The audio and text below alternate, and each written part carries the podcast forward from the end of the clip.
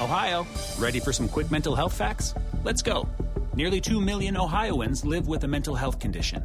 In the U.S., more than 50% of people will be diagnosed with a mental illness in their lifetime. Depression is a leading cause of disability worldwide. So, why are some of us still stigmatizing people living with a mental health condition when we know all of this? Let's listen to the facts and beat the stigma. Ohio, challenge what you know about mental health at beatthestigma.org. We'll be right back. Talk Radio 77 WABC. A common sense recap of the day's biggest stories. It's John Catsimatidis and Cats at Night on 77 WABC. Welcome back to the John Katz Catsimatidis Cats at Night show. On the line for us right now, we have the Attorney General of Virginia. We have Jason Miyares, and he's got a plan in place on how to combat all of these Soros elected district attorneys. Welcome, Attorney General Miyares. Great to be with you. Thanks so much for having me. It's a joy. You were part of the victory, the big victory they had in Virginia this year. Tell us about that big victory. Well, I mean, I think what you saw with myself and Governor Glenn Youngkin and, and my running mate Winsome Sears, our great lieutenant governor, is we really we really ran on a couple of different major issues. We we had a far left liberal monopoly in in Virginia the last two years prior to our election that had really taken Virginia in this far far left leftward lurch. And I like to say Virginia is not a red state or a blue state; it's a common sense state. And one of those big issues that we saw as well was what was happening, not just in Richmond at the state level with our governor, with this parole board scandal where they're letting out cop killers and murderers and rapists out, sometimes with decades on their sentence without even notifying the victims. But we saw a lot of these local elected DAs, these far left, quote unquote, progressive prosecutors that got elected. And it was this collective kind of criminal first, victim last mindset that had caused Virginia's murder rate to skyrocket and over the highest it's been in two decades. So I'd say jobs, public safety, then finally parental empowerment was such a big issue. We saw what was going on with our schools. And so those three issues really created this great desire for change in Virginia. I was glad to be part of that team. Uh, glad, honored to be the 48th Attorney General of Virginia and, and right now really focusing on that public safety element of trying to make sure Virginians feel safe again. And some of that starts with making sure these DAs are put on notice and being held accountable. How are you going to? Uh, it's Judge Richard Weinberg, General. How are you going to organize your group of amongst uh, the attorneys general to make sure that there's a countervailing force against Soros's influence and his money? Well, you know, I, I had a great conversation with David Avella, who's the chairman of GOPAC, and, and we came up with the idea of, of a new group called Protecting Americans uh, Action Fund. Fund, Protecting Americans Action Fund. And what it's going to be is it's really going to be focusing on our DA races around the country. Um, Alabama Attorney General Steve Marshall used to be an Alabama prosecutor, and Georgia AG Chris Carr also on the board. But we're going to collectively focus on these DA races, which oftentimes are ignored.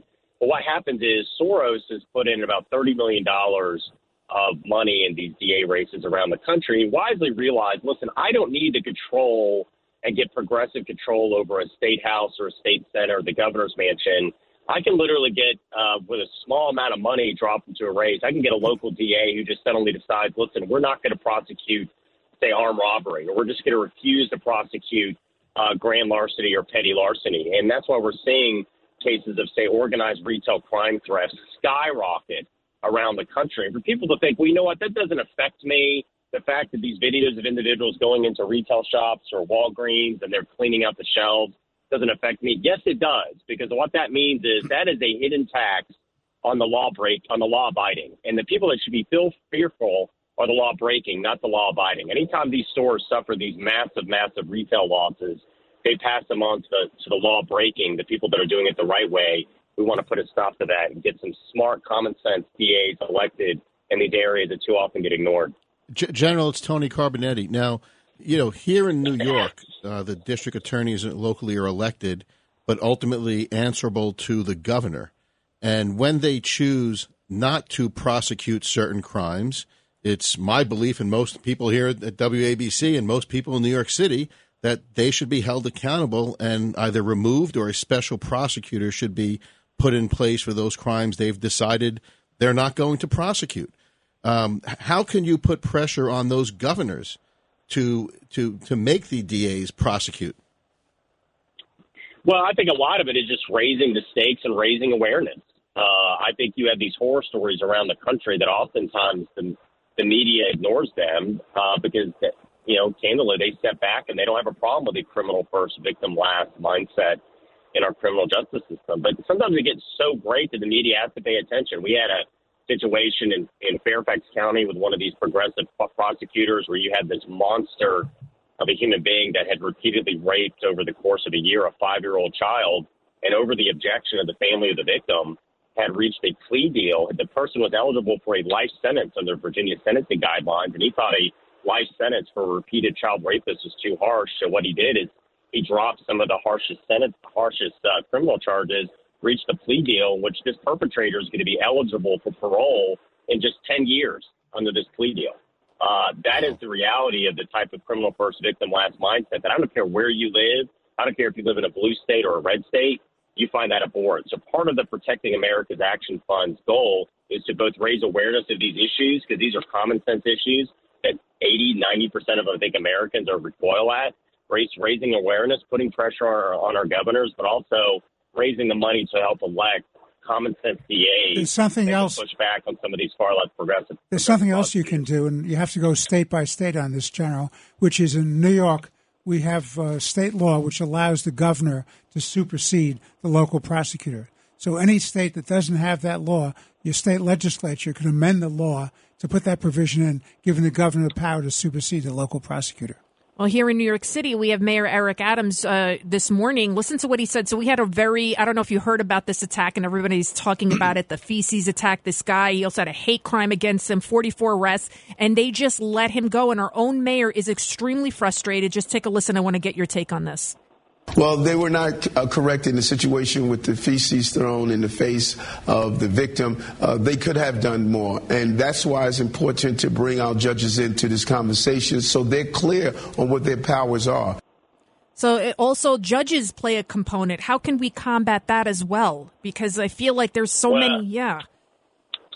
Yeah, I mean, listen, you have a huge problem with also far left judges that have gotten on. And it's amazing when you hear the term social justice. The term social justice, I think, I want to take back the term justice because that's not justice for the victim, right. but the justice for the victim that suddenly had their life turned upside down only because they were in the wrong place at the wrong time. And so getting the right justice.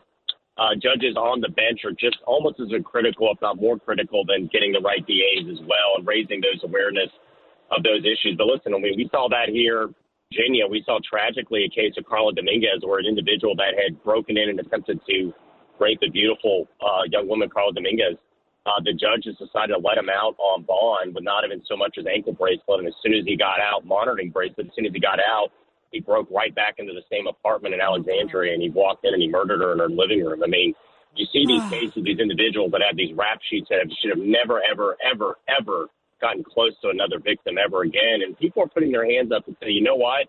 This is not common sense. This is going too much too far too soon. Let's get some balance right now in our criminal justice system. because anybody who's been a prosecutor, I've been a prosecutor in Virginia, will tell you the vast, vast, vast majority of violent crimes done by repeat offenders. If you want to lower gun violence, you want to lower crime, you go after those repeat offenders, you get them off our streets.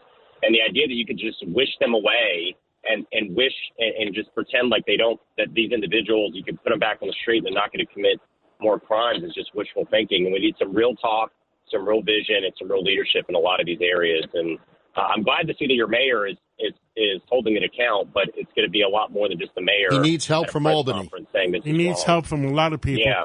And we're going to call you the Yeah. anti-Soros candidate, or you're the anti-Soros person, and and you waged a war, and everybody will help you.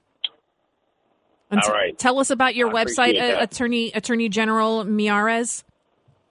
Well, it's Protecting Americans Action Fund. You could Google it. Uh, I think it is live now. We're going to be doing the official, official, official launch um, coming up uh, rather soon. But uh, we're already looking at what most people don't realize. It's not just we have this sense that a lot of these progressive prosecutors have been elected in urban areas.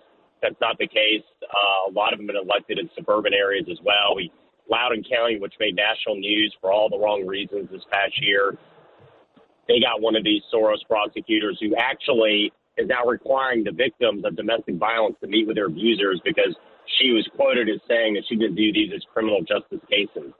And so uh, there's something absolutely monstrous about the idea that if you're the victim of a domestic violence, you have to meet with your abuser uh, to try to counsel it out. But we are looking at a lot of these DA cases, these progressive prosecutors in suburbs and exurbs as well. We're going to look at a national map. There's a lot of them on the on the uh, cycle this year in 2022 that we're hoping to play and, in. And General, get a short name for the pack so people can remember it. P A A F, PAF. How about that? Okay. Protecting Americans Action Fund, or PAF. Okay, well, remember that one. And uh, thank you so All much. right. And uh, we're we're fighting on your side. Thank you. Okay. Bye bye. And when we come back, Gordon Is Chang. it a break? Yeah, well, yeah, we go and we're breaking Gordon Chang when we come back.